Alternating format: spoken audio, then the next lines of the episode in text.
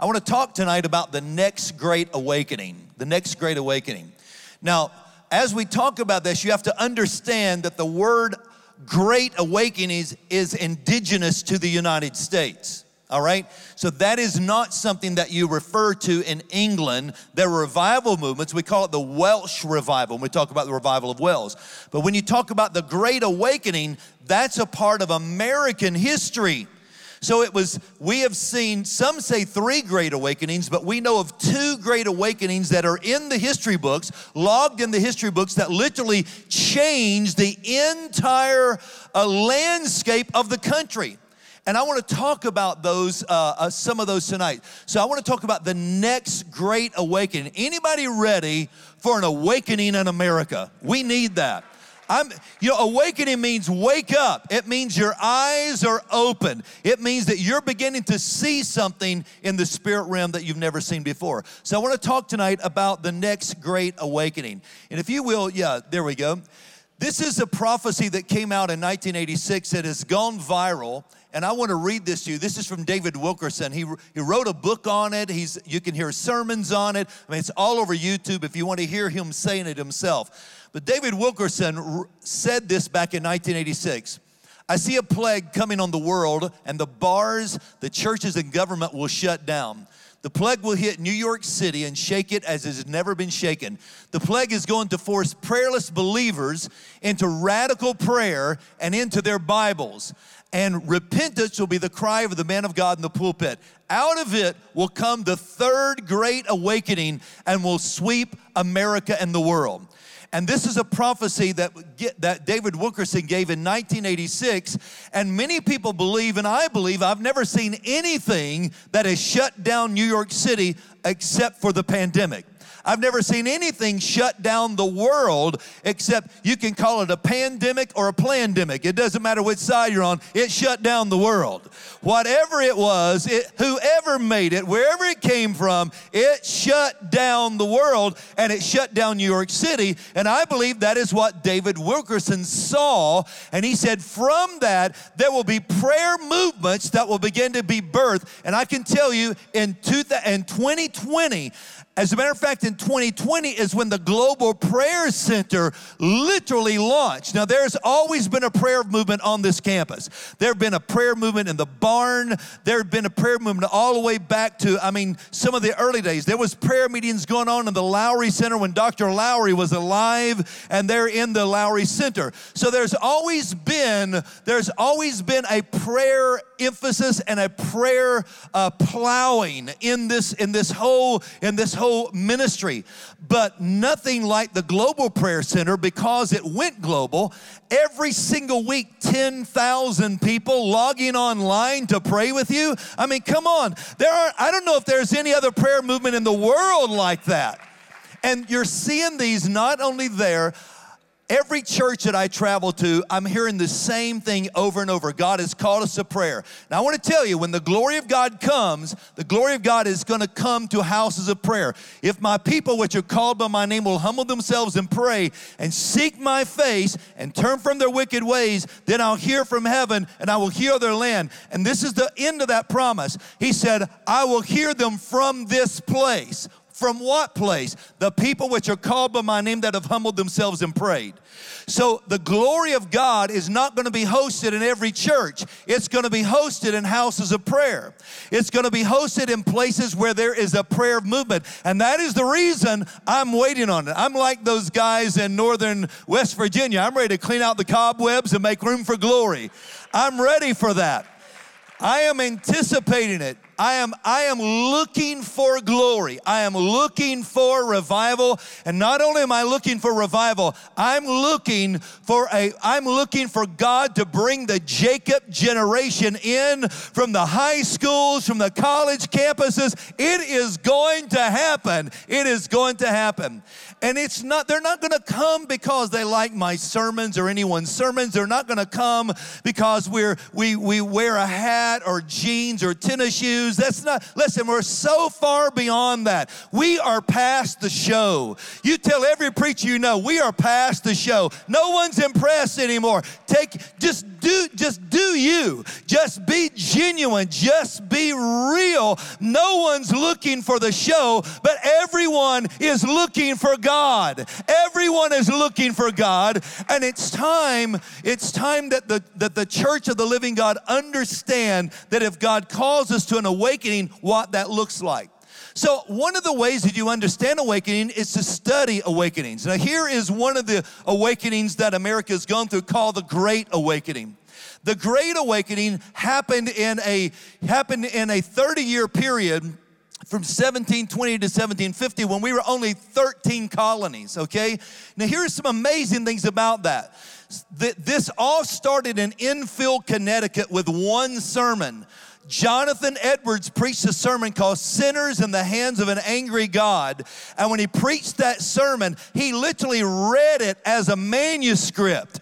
He, he read it with a candle, and by the time he finished the sermon, they said that you could hear the cries of the people inside the church, and all night long you could hear cries of eh, cries of repentance all through Enfield, Connecticut that night. That when you walked the streets, prayer meetings broke out in the homes. From that, prayer meetings literally invaded the 13 colonies, and by the time this movement was over, 80% of America had confessed Christianity. Isn't that amazing?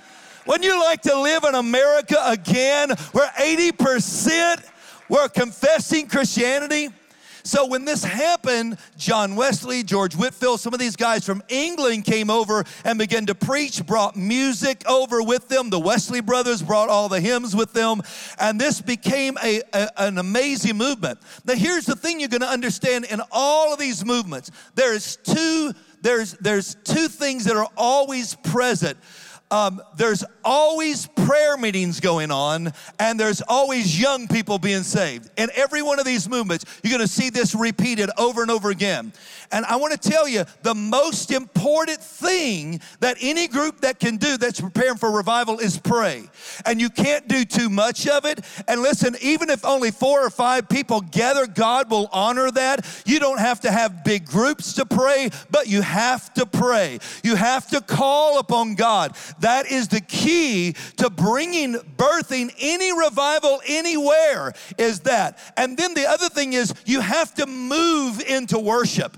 Now, sermons may change when glory comes. Who knows? Uh, during Azusa Street, there weren't a lot of sermons. This was a three year revival that literally went on 24 hours a day. It never shut down, 24 7 a day, where they were tarrying in God's presence and people were being filled with the Holy Spirit. They had miracle upon miracle upon miracle. And I'm going to dedicate a whole sermon just telling you some of the Azusa Street miracles. But tonight I want to focus on the Great Awakening, and that's not part of that story, all right? So this was a revival of repentance where 80% of the people, this is a quote from Benjamin Franklin. He said, You could walk down most any street and hear songs of prayer in all the homes. 80% of the country was saved in the 13 colonies because it sparked with one sermon. Now, I want to show you the next great awakening all right? This is called the Second Great Awakening. Now, there's a lot of us who have been to camp meetings. Matter of fact, I'm flying out in a couple days to preach a camp meeting. This is, this is kind of camp meeting season for a lot of people, all right? But what we call camp meeting is more of a conference, it's more of a convention. The reason they called it camp meeting is because you brought a tent and you camped all right? It was a place where you had preaching and prayer all day long and sometimes all night long, and you went to your tent to rest so you could see people out in these massive fields with these tents. And I'll show you a drawing because there weren't, you know, they didn't have Polaroid back then, but I'll show you a drawing that someone drew of a camp meeting. You can kind of get an idea. Now, there were some people that came on the scene like John McGee and Barton Stone and Timothy Dwight and Lyman Beecher. These were some of those who began to to preach those camp meetings. Now, the interesting thing about this is that these were not held in churches, these were held in fields. There were no PA systems, so they built a box, and they built a box kind of like a speaker is shaped, and the preacher would get inside the box, and this is where this fervent preaching came from. This is where we stylistically left the high steeple preaching and went into the kind of what we would call today as Pentecostal preaching or fiery preaching. The reason for it is that's the only way you could be heard. You had to get, I mean, there was guys like Billy Sunday who was very theatrical, very, Billy Sunday would break chairs and all kinds of things. He would stand up on chairs and run the backs of the chairs when he would preach. He was very theatrical and he drew thousands upon thousands, but he wanted to be heard, so he would run through the he would run through the camp preaching like a wild man, and they just came from everywhere to hear him. So imagine what this was like. They began to preach in these open fields, and they would draw not they would go to a town uh, one town in kentucky that had 2000 in the town but the camp meeting was running 25000 now think about that. 2000 in the town but 25000 people came all across that whole region to hear the gospel and that is what we call the second great awakening. Now one of the things that happened in that second great awakening is it began to spread to the city it left the camp meetings and started filling up the coliseums around the world. As a matter of fact, during this time, it lasted for 40 years, and during that time, 600 Christian colleges were birthed. The American Bible Society was born, the YMCA was born, five Christian denominations were born, and they were seeing 25,000 in open fields. They even had a revival that hit Yale University, the most prestigious university in the country, and a third of the student body repented and came to Christ in Yale University. And that's, that is one of the high marks of that. There were countless uh, salvations. Now, they didn't speak in tongues yet. Now, remember, Azusa has not come along. That's 1906. That's a little bit later when there was like another wave of the Spirit. So you didn't hear of any speaking in tongues, but what, what most of them saw was people being slain in the Spirit and, and uh, they were out in these fields. And if you see a lot of drawings from the Second Great Awakening, that was one of the phenomenons. People would be laying all over these fields like dead men all over these fields because people were being slain in the spirit as these preachers were preaching. Now, one of the preachers that was most noted in this time was uh, Charles Finney. And I want to tell you a little bit about him. I love that. Here's the, here's the picture I was telling you about. This is what a camp camp meeting would have looked like. This would have been a smaller camp meeting. So they made these preaching boxes. Sometimes they had sides on them. The people would stay in camps and they would come out and, and come to these services, sit on the ground. And here's the amazing, here's an amazing report. Gardner Spring, Reverend Gardner Spring reported that for over 25 years, now get this, over 25 years, not a single month passed without news of another camp meeting or revival breaking out. Wouldn't you like to go 25 years in this country again? Listen, that happened in the United States of America. Now, how can that happen? Were these preachers just that good? Well, you know what? Try reading sinners in the hands of, of an angry God. It's hard to keep up with it. It wasn't just the quality of the preaching, and they didn't do a lot of singing, and they didn't have any big bands. No, it was a divine awakening. Everybody say awakening. See, glory is an awakening. When God decides to do something on by himself, he comes down in a miraculous way and miracles begin to happen. Now, one of the guys who preached here in this time was a guy by the name of Charles Finney. They didn't preach every week, but here is one of the records of Charles Finney. Almost every week that he did a camp meeting, 50,000 converts came to the Lord in that week. And think about that almost every week that he did a camp meeting or a convention, 50,000 people came to, came to Christ. When Finney preached, bars closed down. When Finney preached, gangs came to the Lord and got saved. Now, I don't know if you've ever heard of the story of Finney and Nash, but Finney's secret was that he had intercessors that went with him everywhere he went and prayed. Thank you so much for supporting our ministry. If this has blessed you, please say a prayer for us. And if you would like to give, we have four ways that you can do that. You can give online at briancutshaw.com, or if you're a PayPal user, just PayPal us at Church Trainer. Or you can also give through the mail at P.O. Box 267, Georgetown, Tennessee 37336. Or if you're a Venmo user, you can Venmo us also at Church Trainer. Thank you, and God bless you, and may the Lord multiply your seed. Now back to Hope in the Word. Now, uh, if, you, if you've never read the stories of Daniel Nash, they call him Father Nash, you need to read those. Look them up, they're so interesting. If you look up his, his, his um, tombstone, it says, Daniel Nash, labor with Finney. That's all it says. But here's the real story. Nash would go in where Finney was going to go preach two weeks ahead of time and start a prayer meeting. And there's story after story about Nash. Here, I'll just tell you a couple of those. Finney shows up into a boarding house where he's going to stay for the meeting. And the lady said, I think before you go anywhere, you need to check on these three men in the back room. I think they're dead.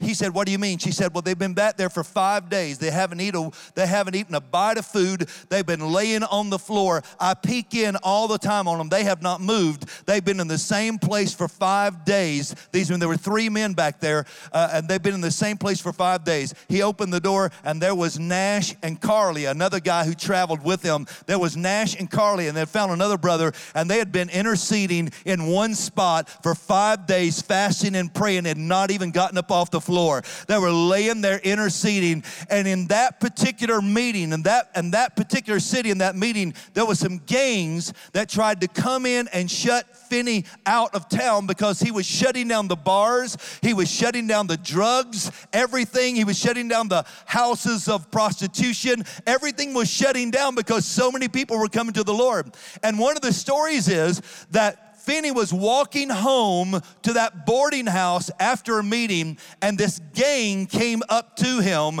and they said, If you're not gone by tomorrow, we're gonna kill you. And he said, Out of the shadows, Nash walked out. This skinny little guy who had been interceding, the Holy Spirit told him to go to that place, and out of the shadows, he never, he usually never went to any of Finney's meetings, by the way. He wasn't in the Amen corner, he was praying while Finney was preaching.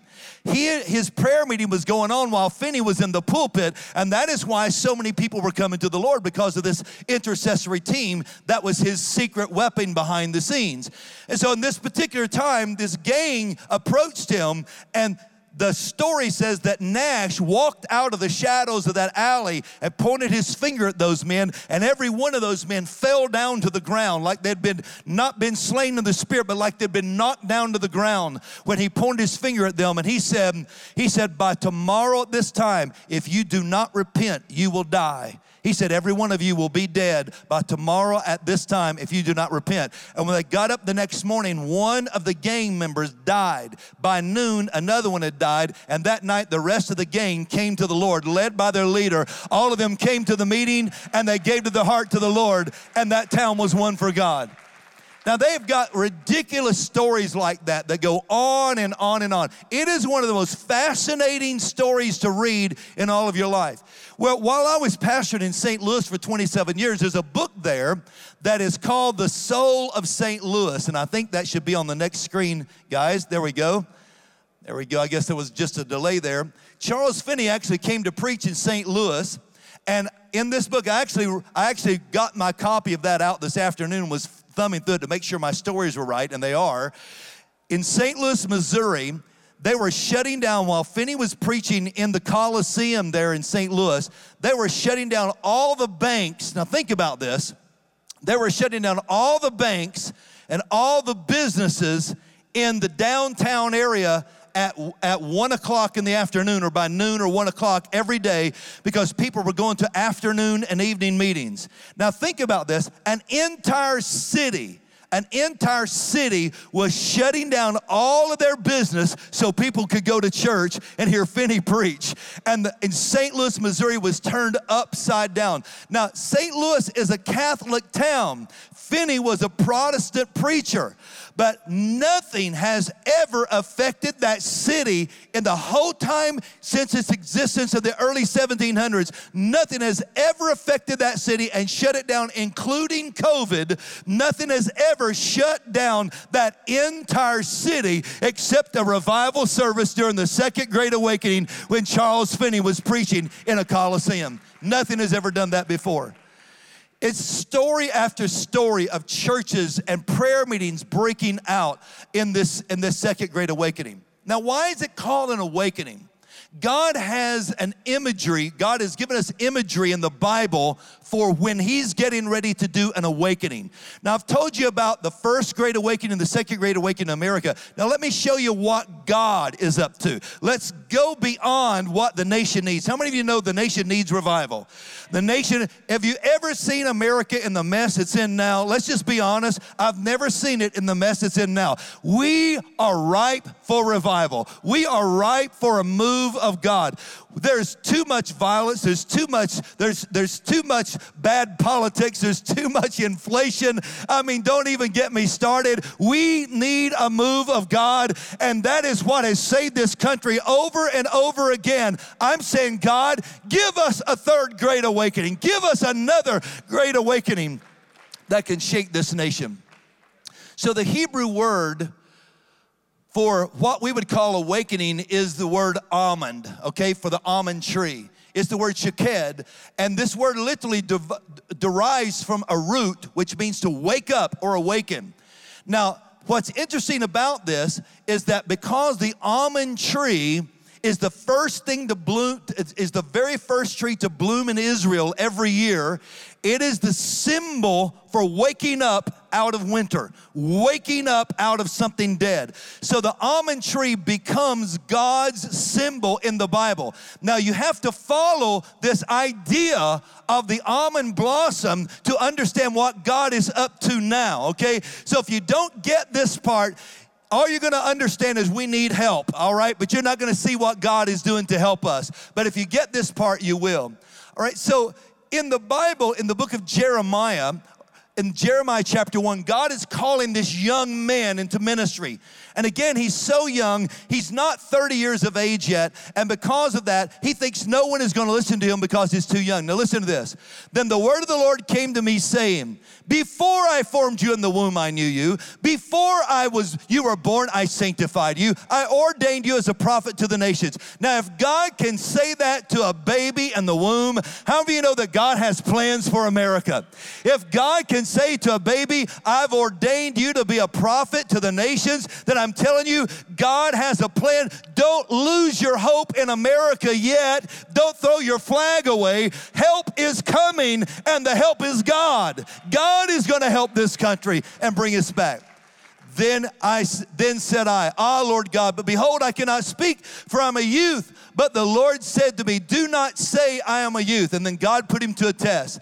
See, I've set this day I, have set this day, I've set over you, I, I have this day set over you the nations and over the kingdoms to root out and to pull down, to destroy and to throw down, to build and to plant. Moreover, the word of the Lord came to me saying, Jeremiah, what do you see? Now, this is so important. What do you see? And he said, Well, Lord, all I see is the branch of an almond tree. And the Lord said, You saw well. He said, This means I am ready. Almond trees mean awakening. This means I am getting ready to do something supernaturally. So the Lord said, Because you have seen this, I am going to use a young man who nobody knows their name, nobody's ever heard of them, and I'm going to assign you to the nations. You will be a prophet to the nations, even though you are young and nobody even wants to hear what you've got to say. You have seen the sign that means that God is getting ready to do something. Let's keep going. Here's another time God used the almond branch. And look at this one's very important. Numbers chapter 17. And Moses placed the rods before the Lord in the tabernacle of witness. For it came to pass on the next day that Moses went into the tabernacle of witness, and behold, the rod of Aaron, the house of Levi, had sprouted. We didn't know what kind of what kind of rod it was until this statement. It has sprouted, it put forth buds. Everybody say buds. And it put forth blossoms. Everybody say blossoms. And it yielded ripe almonds. Everybody everybody say almonds. Wait a minute. How can that happen? How can we get buds and blossoms and almonds at the same time. Is that even possible? Only if God can give you three seasons in 24 hours. That's the only way. A dead stick didn't just give you one season, buds would have been enough. You could have seen it green, that would have been enough. But God, one leaf would have shown life. But God says, I want to show you what happens when I accelerate an awakening. What would have taken months will only take days. What you've been praying for for years, I'm going to accelerate it and make things happen at an accelerated rate. Those things you've been waiting on, those prayers you've been praying, those days you've been fasting, those prayer meetings you've been attending, get ready to step on the gas. We are going to accelerate. Hallelujah, hallelujah. I want to say this before I move on to the next branch of the almond. I want to I want to say this. There are some of you out there tonight. You've got prophecies hanging over your head, and it looks like time is running out. It looks like God, how am I ever going to see this happen in my lifetime? I'm getting older. I want to see the hand of anybody that said, "I thought something would have happened by now, but it hasn't." I've been waiting on something a little longer than I thought. When I when I obeyed God, I thought it would happen, but it hasn't happened. Some of you have prophecies hanging over over your head. Some of you are saying, Lord, every time I have a birthday, I think it's going to be too late. But God says, don't you worry about a thing because I'm getting ready to accelerate it. What would have taken years is going to take weeks. What would have taken hours is going to take minutes. What would have taken days is going to take seconds. When God gets to awakening, He is going to move everything into fast forward and get the job done. I want to tell you, you're going to see loved ones come home to the Lord that you've been praying for for years and it looked like it was never going to happen. And they're going to call you on the phone and say, Mama, I turned my life over to Jesus. I gave my life to Jesus. You're going to hear them say it when God awakens this nation. This nation doesn't need another election. Well, I, I, say we do, but I won't go there, give you my political views. I would, I would welcome that myself. But another election is not going to fix the United States of America. Another judge is not going to fix the United States of America. Another law is not going to fix the United States of America. But my God is an awakening God. My God can open the eyes of the blind. My God can accelerate glory and, and heal this land. We need something divine. We're beyond fixing ourselves.